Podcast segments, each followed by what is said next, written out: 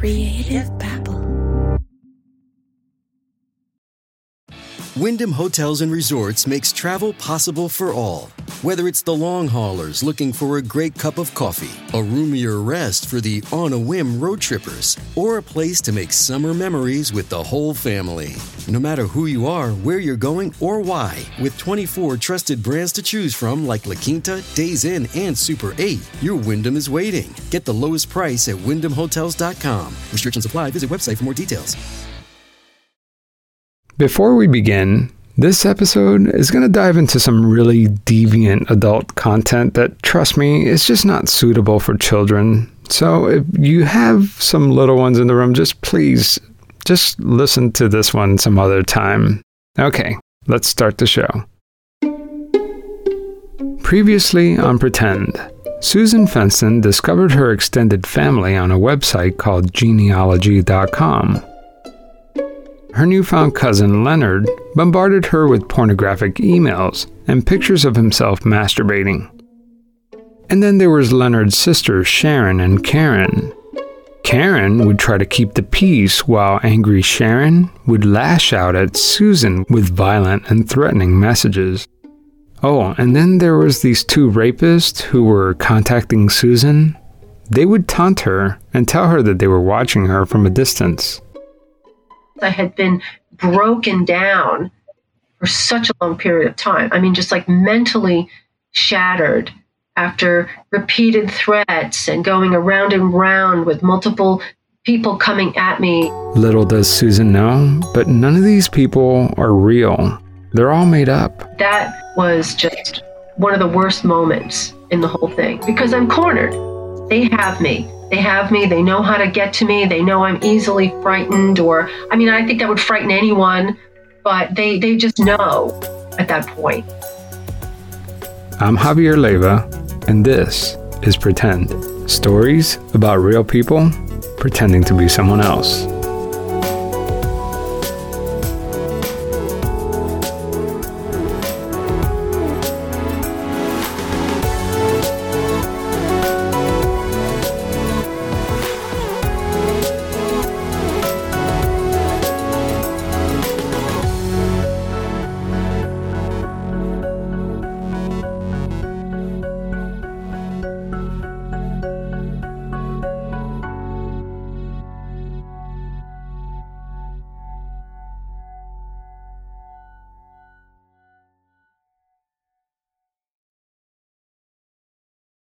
You know, there's a lot of buzz about CBD nowadays. It's been proven to alleviate pain and inflammation, as well as anxiety and depression. But did you know that not all CBD is created equal? I discovered Hemp Fusion. HempFusion is CBD plus omegas and terpenes to help you feel better.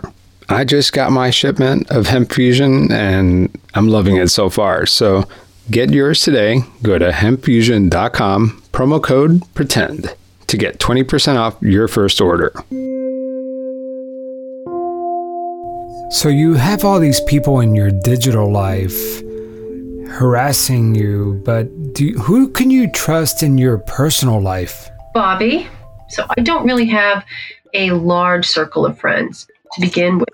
So already I'm isolated, and Nolan is just doesn't really even want to talk about it anymore. You know, he doesn't want to get into it really. He just wants it to stop and avoid it. Um, so Bobby was my emotional support. As you can imagine, Susan reached her limit. The paranoia set in, and she no longer had a sense of safety. Her boyfriend, who we're calling Nolan, also felt like he was being followed and every knock on the door made her heart stop. There was a knock at my window one night, and I think because my nerves were completely wrecked, I, it just sent me into like a panic. Um, it may have turned out to be absolutely nothing, right? It could have even been the UPS guy knocking on my window. But anytime someone would knock on my window, I would jump. Sometimes my, I got to the point where anytime my phone would ring, it would cause my heart to constrict. And even just opening up my email was hands shaking. So I was just really a mess. So here's where the story kind of takes an even more bizarre turn because you find out that um, Sharon was asking McCaughtry, the rapist, how to obtain chloroform. Can you tell us about that? It would later be revealed that there was a a kind of a conspiracy to kidnap Nolan and myself, and they were looking uh, looking into how to procure chloroform to achieve that. God, that's terrifying. And then there was talks of cannibalism. Tell me, how did that happen? Well, through that circle, the Kinkfest circle of uh, and I guess that even extended out into like other people that I did not know about. Apparently, this was like a large network of people. Um, there was talk about kidnapping us, Nolan and myself, and taking us to a um, like a slave camp, like where this cult lived upstate, and they were into cannibalism, and something on the horizon. An event was coming that was like billed as the fall slaughter, and that we were going to, you know, be the invited guests to that. Lou Burr, one of the rapists, invited Susan to the fall slaughter. The fall slaughter? It was an event to die for and was hosted by the Tribe of Twelve, a cannibalistic cult from upstate New York.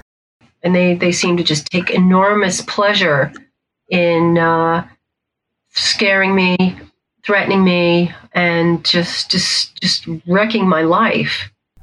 Because now we're just getting to the point where this is ridiculous, right? Um, did you ever think that oh, there are real cannibals out there that want to eat me, or did you feel like, wait, is this a prank at this point? Because the email says, the subject line says, eating alive, the tribal cookout. Don't turn the spit too slow. All right, let's butter her up again. This time from head to toe. I mean, it almost seems a little comical. I know I did not think it was a prank. I felt like whatever was going on and was being directed at me, you know, just a regular person who happened to stumble into this hornet's nest and I was on guard and I was afraid. People go missing. Thousands and thousands and thousands of people go missing every year and are never found for whatever reason. Either they want to disappear or they are made to disappear. And I felt like almost anything was possible at this point. So so so that's happening and at this point do you are, are you like in contact with the police or the authorities? I mean, you have to I mean, this has to be the line that they cross, right? Yeah, I did go to the police and there were pic- there was a picture of what looked to be like a real um, a real live dead body that was emailed to me and I was taking it seriously. I went to the police again because that's all I had you know, couldn't just pull up, pull up stakes and run at that point. Of course, you know, I walked into the precinct and they were all, you know, some of the cops had seen me before, and I guess they were thinking to themselves, okay, yeah, it's her again, because they were, they were definitely giving me that impression. But they did, you know, give me the time. They let they let me talk to a detective, and I show I told him a story. I showed him the pictures, and he looked at the picture of the dead woman. The police dismissed the picture of the dead body. This could be just something off the internet. And I, I agreed. You know, yeah, it could be something just off the internet, but this really looks like a dead person. And yeah. I take this seriously if someone's sending me this. You know, people just don't randomly, uh, it's not a casual thing to send people pictures of dead bodies, dead women specifically. The police were no help. So Susan stepped it up a notch. I had originally called the FBI uh, like a couple of months before that and got a an agent on the phone or, or whoever was that answered the phone. I don't know that they're actual agents answering the phone, but you know whoever answers the phone at FBI headquarters in New York City. I got a human being and I told her there's a plot to kidnap me. Uh, there's a cult upstate. You know, I mean, I was uh, giving her this wild, outlandish story in like uh, 15 seconds, and as I was telling the story, I realized just how insane this must sound. And I know that oh, someone answering the phone at the FBI probably gets the craziest phone calls all the time. Susan's boyfriend Nolan also called the FBI, but this time he was able to get their attention. And I guess it was the talk of cult of state, kidnapping that that sort of hit the right, you know, sort of tone with them, and we was passed over to a, a real FBI agent, and we were given a a meeting with an FBI agent. And your story sounds nuts. I mean, no offense, it really does. I was ashamed to tell that story to anyone because I knew how crazy it made me look. The FBI assigned Special Agent Brandon Waller to the case. yeah, and uh, what did uh, what did Agent Waller say? And as I started to unpeel this onion, you know, the characters, the family, where it all started, where it was, you know, heading, and you know, where might it head, and just spelling out the whole thing and watching his eyes widen as I, you know, placed profile uh, offender profiles on the desk and he was starting to look through it and he was really starting to take it seriously. I don't think that he thought I was crazy. I think he felt that like this was somebody who's really scared and does not know what's going on, but there's a real problem here. But I just felt like at least he's taking me seriously. And what did uh, Bobby think of all this? I mean, your friend Bobby, who has been with you through this entire time, kind of guiding you. I think he was just sort of like at first, just sort of like, hmm, why are you doing this? You know, like, is it really that bad? Or like, and he was still, you know, supportive. But I, I think he felt like at this point, like going to the FBI was just like maybe I was like escalating it too much. I always felt like, look, you're my friend. You're just supposed to support me and you know guide me and straighten me out if I need to. But I don't really want I didn't really want everything to be questioned all the time. So I said, you know, this is what has to happen. And I told him I was writing up a report and I was going to send it to them, uh, send it to Agent Waller when I was done. I called up FBI Special Agent Brandon Waller to talk about the case.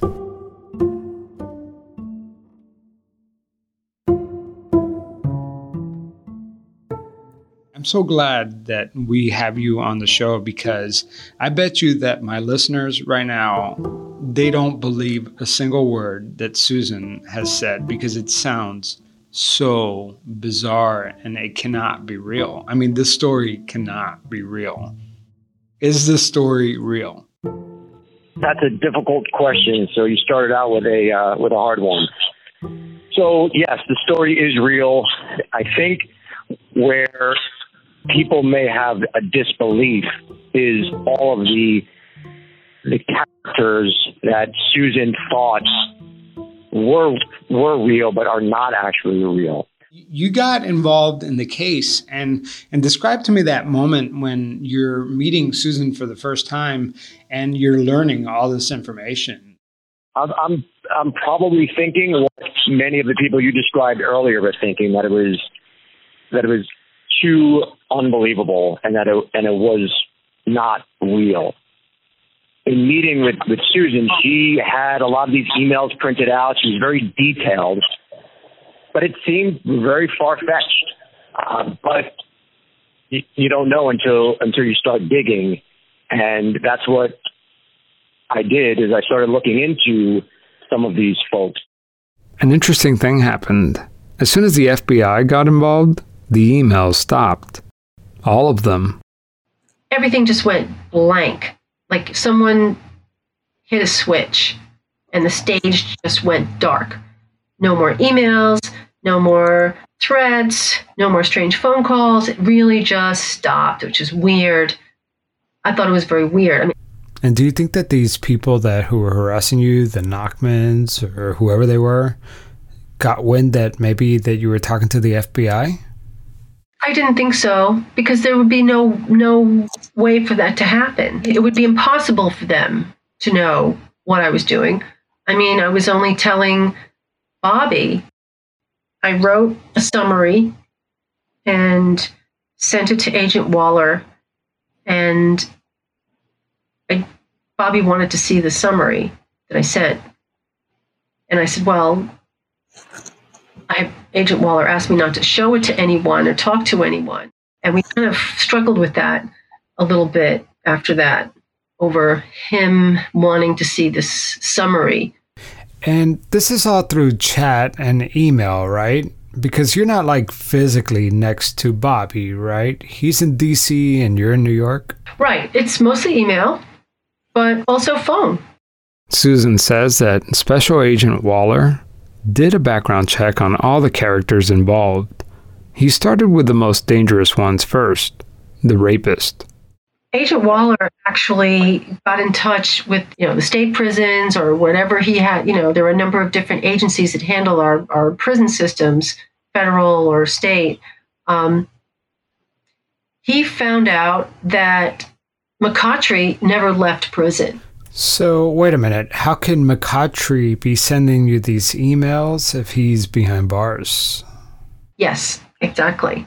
So, hmm. once that news broke, that, that also changed everything forever because with, a, with one character missing from the equation, the story doesn't hold together because they're all interacting with each other. They're all plotting together. They're all in this together. Karen and Sharon and Leonard. So with McCaughtry never having left prison, that changed everything. And that meant that that this can't even be real. McCaughtry and Big Lou were very real. Just not the people Susan thought she was communicating with. The real guys were locked up in prison but not the same prison. They were in different counties, and that nuance is important. So I had never noticed that before. Like that would have that would have been the first thing that didn't make any sense. This means that Big Lou and McCaughtry were both criminals, but they weren't in prison for raping a girl with Leonard in college. If they had committed the same crime, they would have been tried in the same county. So now this whole thing starts feeling like a farce, right? None of this is really real, but there's somebody behind this. There's really something going on here. And that made it eerie in a different way. But what about Leonard, Sharon, Karen, the whole Nachman family? So, who do you think is is it Leonard that's writing all these things or is it Sharon or is it Karen, the nice one? I mean, like who is the puppet master? I thought that there was someone making all of this up because none of these characters could be real at this point. It was impossible. So you're thinking none of them are real? Not a single one of them. Wow. So Karen, Sharon, Hal, Leonard, uh, Sharon's friends, all of that was not real. Agent Waller says that none of these characters are real. However, all of them exist in the real world. I'll have him explain. All the names and the people involved were real in the sense that you can look them up and they existed.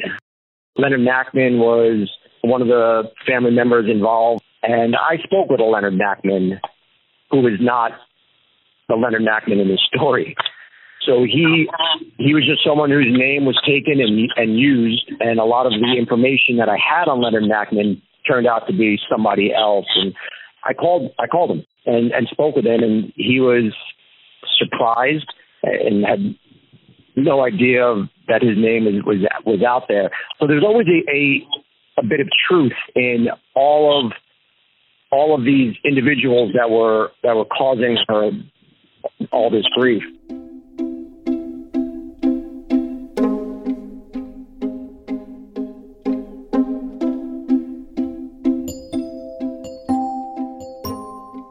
So, at this point in the story, I bet you really want to know who is behind all this.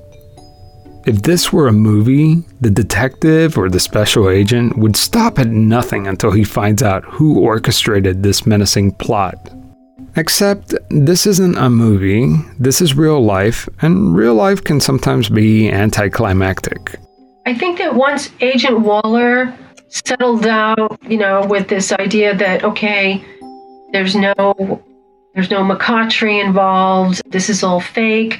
He kind of just dropped the ball for a while, and actually, nothing was happening for a while. Things really just kind of died down for a few months. Once the FBI got involved, everything suddenly stopped. Susan says that the problem pretty much went away, but the FBI didn't just drop the case.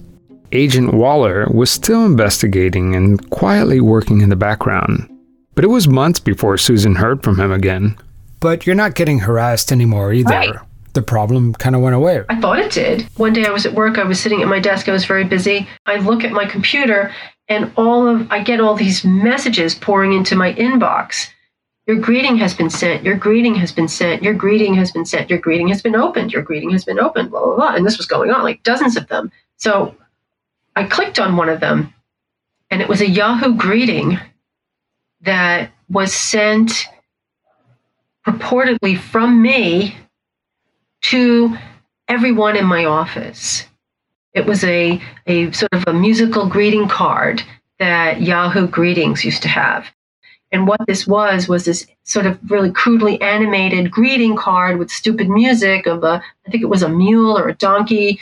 And it, the message that you could, you know, customize in this greeting was, I'm, I, I don't like my job. I'm bored.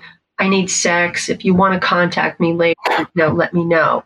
And this was sent to my boss, the president of the company, production people, freelance artists, uh, people in accounting, everyone. And I was watching this in real time happen. You know, it still kept coming. Your email has been checked. Your email has been opened. Your greeting has been sent. I mean, this was going on for like a long time. Yeah, that's embarrassing. It was humiliating beyond words. Humiliating. Disgusting. I was just being thrown around by this invisible, you know, person, just tossed around like a doll, and like, they could just do whatever they want to me. Like they owned me. Yeah. A message to tell you that, yeah, I was quiet for a while, but I could still taunt you and torment you whenever I want.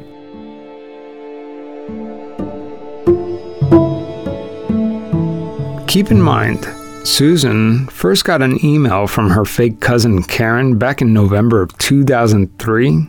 Now it's 2005 and this is still going on. It's one thing for them to attack her at home, but now whoever's doing this has brought the circus to her work, and Susan's coworkers are all staring at her.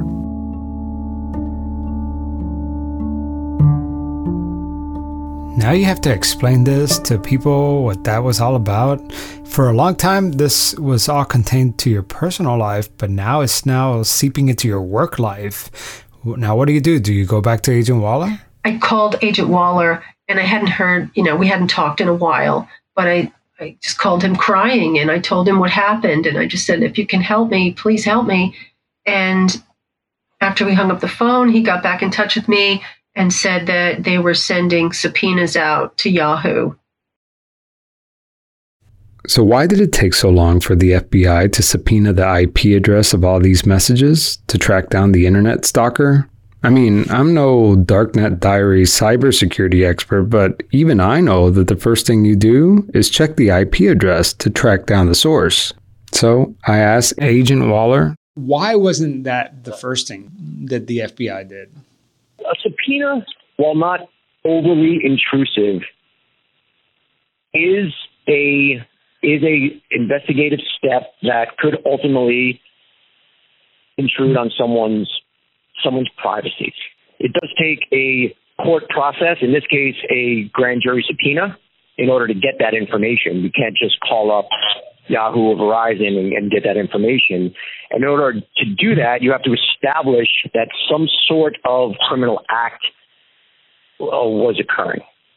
And then at that point, you also have to dig deep into the emails that she had to really find out where the origination came from.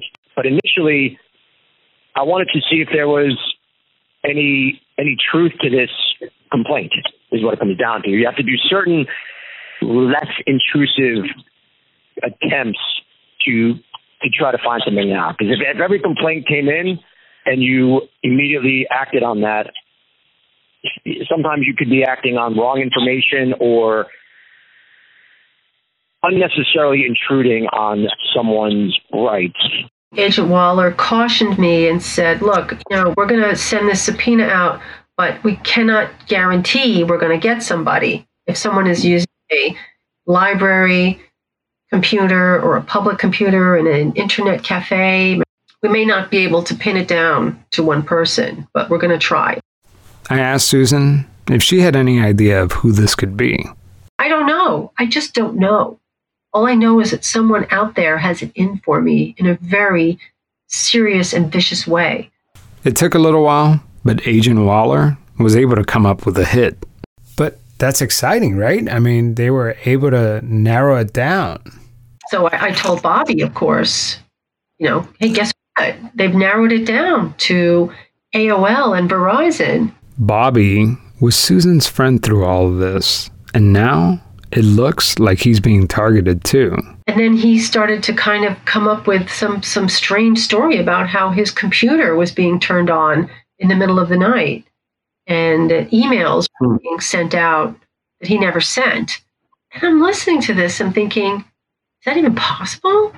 So I thought, all right, well, maybe somebody is, you know, accessing your computer. That's weird. And I, then I thought, well, maybe whoever has been bothering me had somehow stumbled across Bobby, though I was very, very careful in keeping him out of the fray, you know.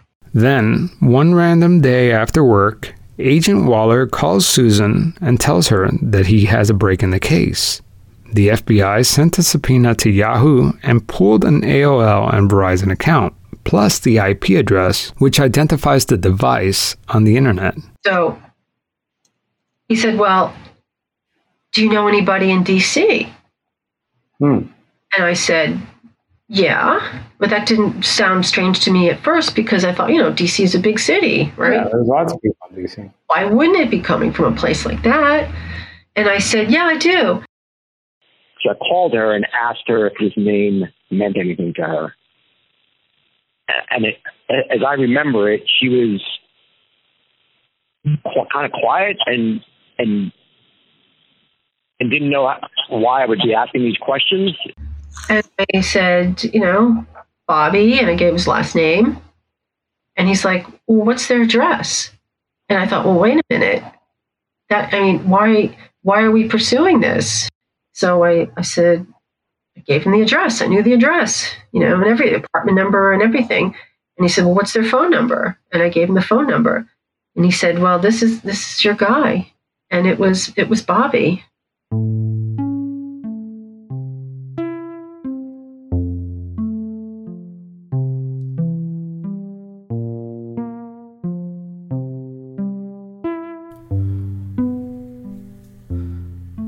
So, your friend, the guy who you confided in with this whole time, the guy who has been by your side even when you've been sending him all these emails, he's been giving you advice. This is the guy, Bobby, who they traced through these emails. Wow. In total shock. I had so many thoughts running through my mind at once. It was just breathless. You know, what happened next? Because uh, Bobby doesn't know that the FBI knows who he is right? So you almost have to like let him know that that maybe that the, the FBI is going nowhere with this. I gave him enough information to put him on on like high alert. You know, because I told him they had narrowed it down to AOL and Verizon. So I would imagine what was mine was that wow, they they're gonna find me. So I sat down with the agent Waller and another FBI agent and talked it all out. And after about an hour or so, he said, "Look, just, just don't let on that you know. Just continue to interact, act normal, and we'll." We're going to be doing things. We don't really know what we're doing yet, but just you know, keep the communication going. Don't just drop out. I uh, did not feel comfortable communicating with him at all. So I wasn't initiating any contact. If he emailed me, uh, I would just say, "Oh, I'm having a lousy day. You know, I can't. You know, don't really feel like talking right now," and then like you know, let it go.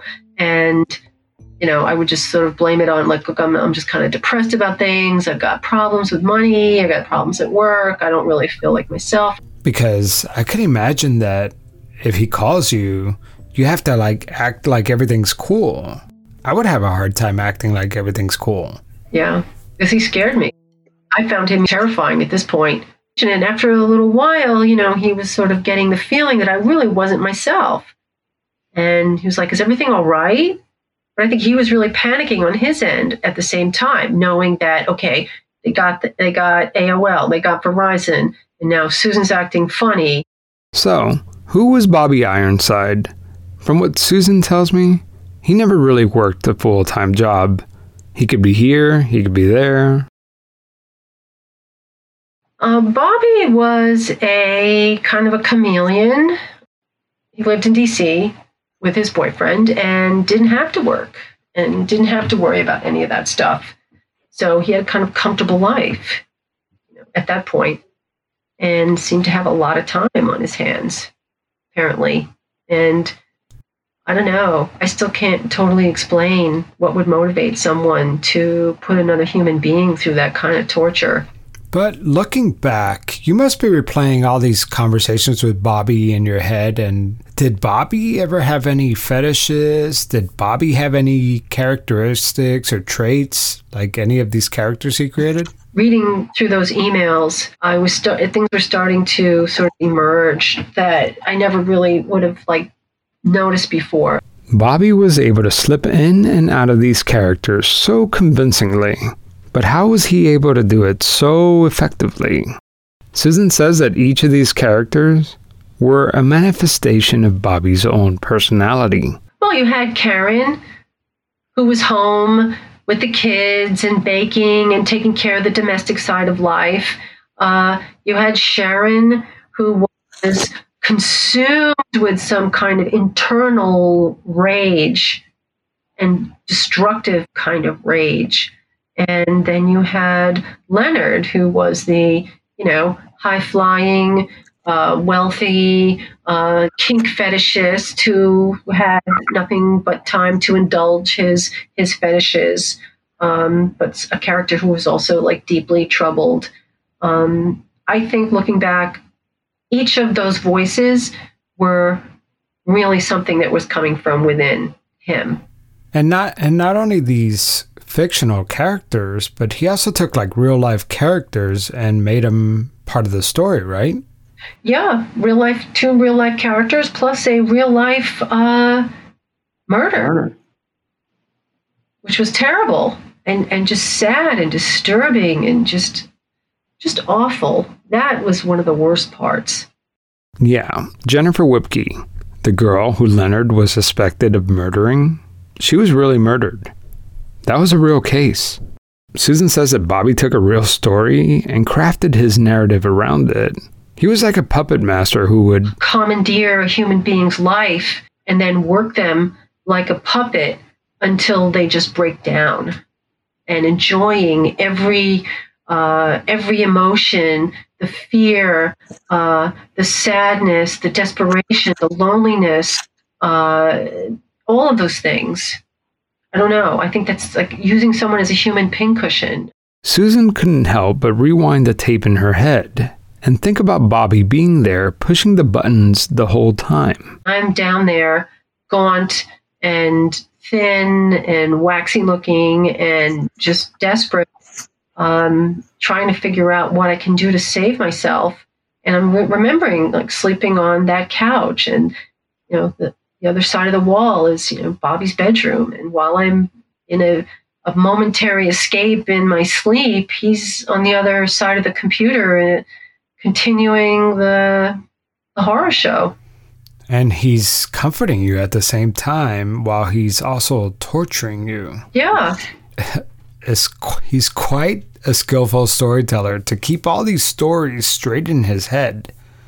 Yeah. I mean, there was a continuity there, very complex, uh, required a lot of endurance and creativity and you know thinking back to where it all started. You know from the moment that i left that message on that genealogy page it really was only just within about a week that i heard from karen. It was time to take down bobby the FBI had everything they needed to serve Bobby and his partner with a search and seizure warrant at their DC condo. The FBI swept through their apartment and confiscated computers, files, anything they could find. We did usual. We knocked on the door, and and uh, the the partner, the I believe the owner of the residence, he he answered the door, and I think he was he was completely uh, caught off guard. He uh, he was unaware that that Robert was doing this kind of stuff. So I think he was he was taken aback quite a bit. He was very very cooperative. There was no arrest warrant. It was only a search warrant. So nobody was going to be placed under arrest at that point. Myself and another agent from Washington D.C. We took Robert up to the roof and conducted a an interview of him, a consensual interview of him there. He's, uh, as I said, he's not in custody. We just he agreed to speak with us. Did he at at any point during that interview um, confess that he was responsible for this communication?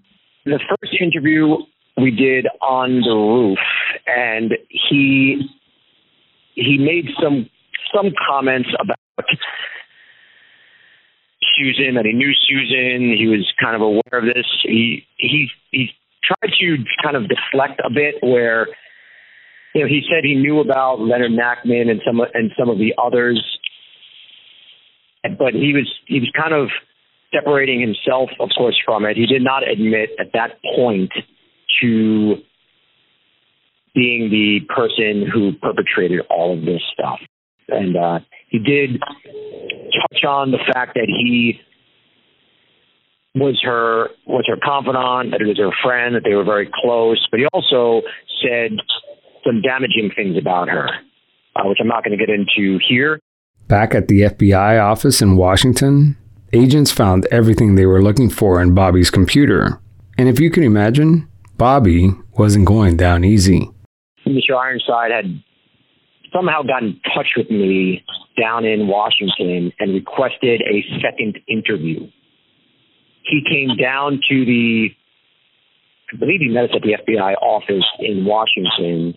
And during that interview, he, while not fully confessing, he did make, he did admit to sending the two greeting cards that that ultimately were, were the final straws for Susan that went to her work.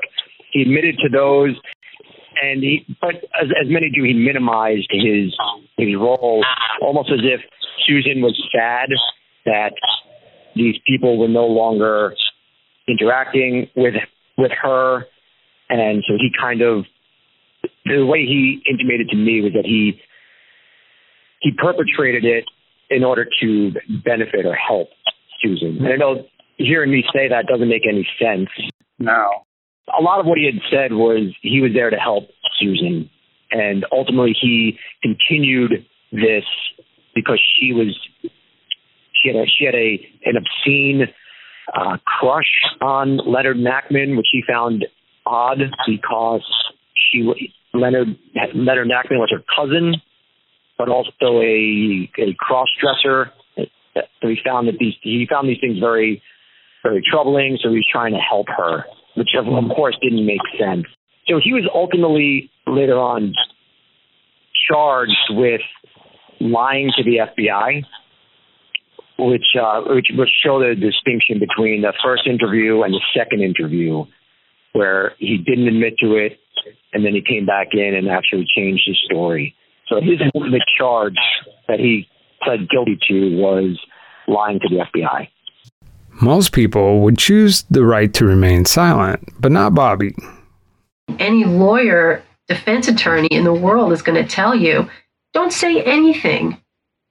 Say, I, you know, I have the right to remain silent and I want to talk to my lawyer. I don't know. I don't think he had a lawyer at that point, but I think it was extremely foolish and arrogant on his part in terms of self preservation to basically make the rope in which to hang himself with. I mean, once he knew that the FBI was involved, all he had to do was stop. Yeah. All he had to do was stop. That would have been it. Okay, the game is over. He had his chuckles. He can look back and, you know, relish his favorite moments and just let it go. And because that really would have been the end of it.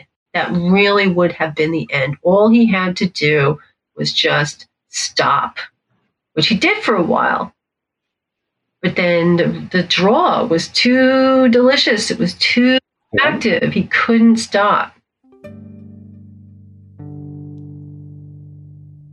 Picture this a foggy evening, the whisper of secrets in the air, and an invitation to step back into the glamorous and mysterious 1920s. That's the backdrop of June's Journey, the game that's been keeping me glued to my phone lately. Instead of doom scrolling on social media, I am actually playing the part of June Parker, a daring detective with a personal mission to solve her sister's murder. And let me tell you, it is a roller coaster of emotions and puzzles. What's to love? Well, first of all, the thrill of hunting for hidden objects. I'm a sucker for these kinds of games.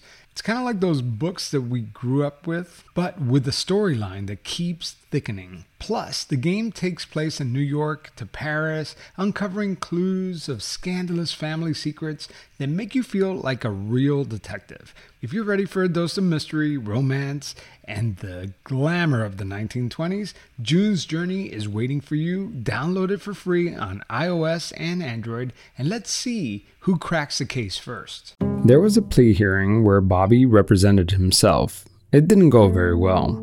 His explanation for all this? Well, Bobby Ironside said in court that it started out as a prank and it just went too far.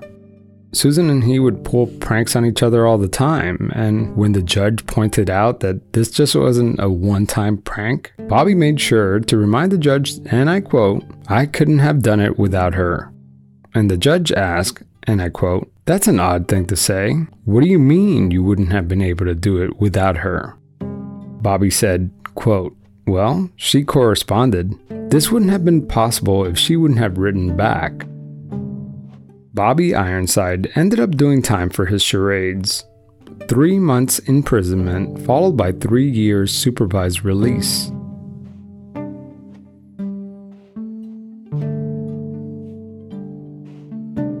You can read all about what happened to Bobby and the rest of Susan Fensten's story in her memoir, You Have a Very Soft Voice, Susan, a shocking true story of internet stalking. I'll have a link in the show notes. I was curious about Bobby. I was wondering where he's been this whole time. I searched the internet and I couldn't find any trace of him on social media. I did a background check and there's no evidence that Robert Ironside has purchased any property. Then I searched court records to see if he's gotten into any trouble with the law, and bingo. I found out that Bobby moved to Florida. All I will say is that in 2009, Bobby Ironside failed to report to his probation officer. I won't get into specifics about his probation violation because I don't want to invade his privacy, but let's just say that Bobby's life took a dark turn. And it is very clear that he is a very disturbed man who clearly needs professional psychiatric help.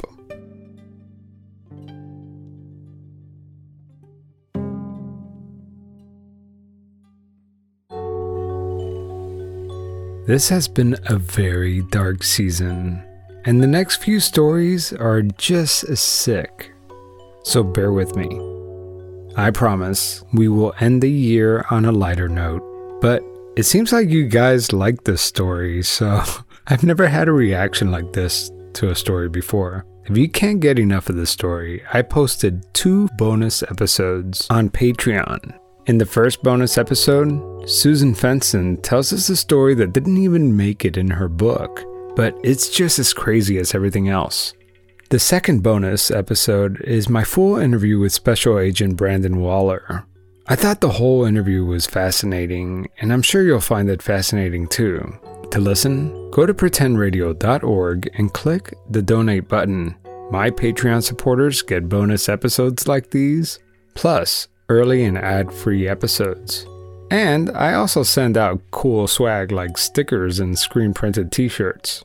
One more thing If you're anywhere near Charleston, South Carolina, come out and hang out with me, Melissa with Moms and Murder, Nina Innsted with Already Gone, Stephen Pacheco with Trace Evidence, Erica Kelly with Southern Fried True Crime, and many, many more shows. It's the Southern True Crime Podcast Meetup on October 26.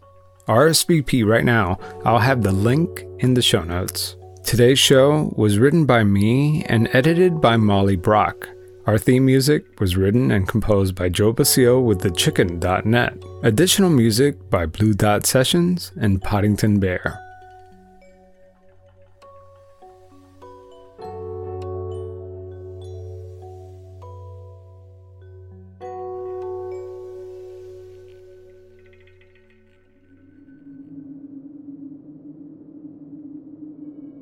This story begins in a small town. This small town is a lot like any other small town, except for one glaring difference. In the outskirts of this town lies the village of Sleepy Hollow, a place that has been plagued with mysterious sightings and paranormal events since the 1700s. And in 1790, Sleepy Hollow became the home of one of history's most infamous mysteries the vanishing of Ichabod Crane. When Washington Irving wrote The Tale of Sleepy Hollow, he called it fiction. But is it really? This Halloween, a newly discovered piece of evidence will change everything you think you know about that story. From the team that brought you Vanished, Amelia Earhart, comes a two part special investigation into one of the most puzzling and horrifying disappearances in America's history. Join us as we chase new leads and interview new experts. Featuring the voice talents of Ash and Aziz of History of Westeros. I see your headless horseman every time I close my eyes. If Crane is foolish enough to challenge me, I shall double the schoolmaster up and lay him on a shelf of his own schoolhouse. Rob Christofferson of Our Strange Skies. I often wake in the middle of the night and see things in the darkness. TJ Coonahan of Pints and Puzzles. We know what happened that night. Everyone knows. Laney Hobbs of True Crime Fan Club. I found something that I need you to see. Chris Cogswell and Marie Mayhew of Mad Scientist Podcast. And so it's a fascinating case of a ghost story leading to a really physical manifestation. Javier Leiva from the Pretend Podcast. Con artists have been around since the beginning of time.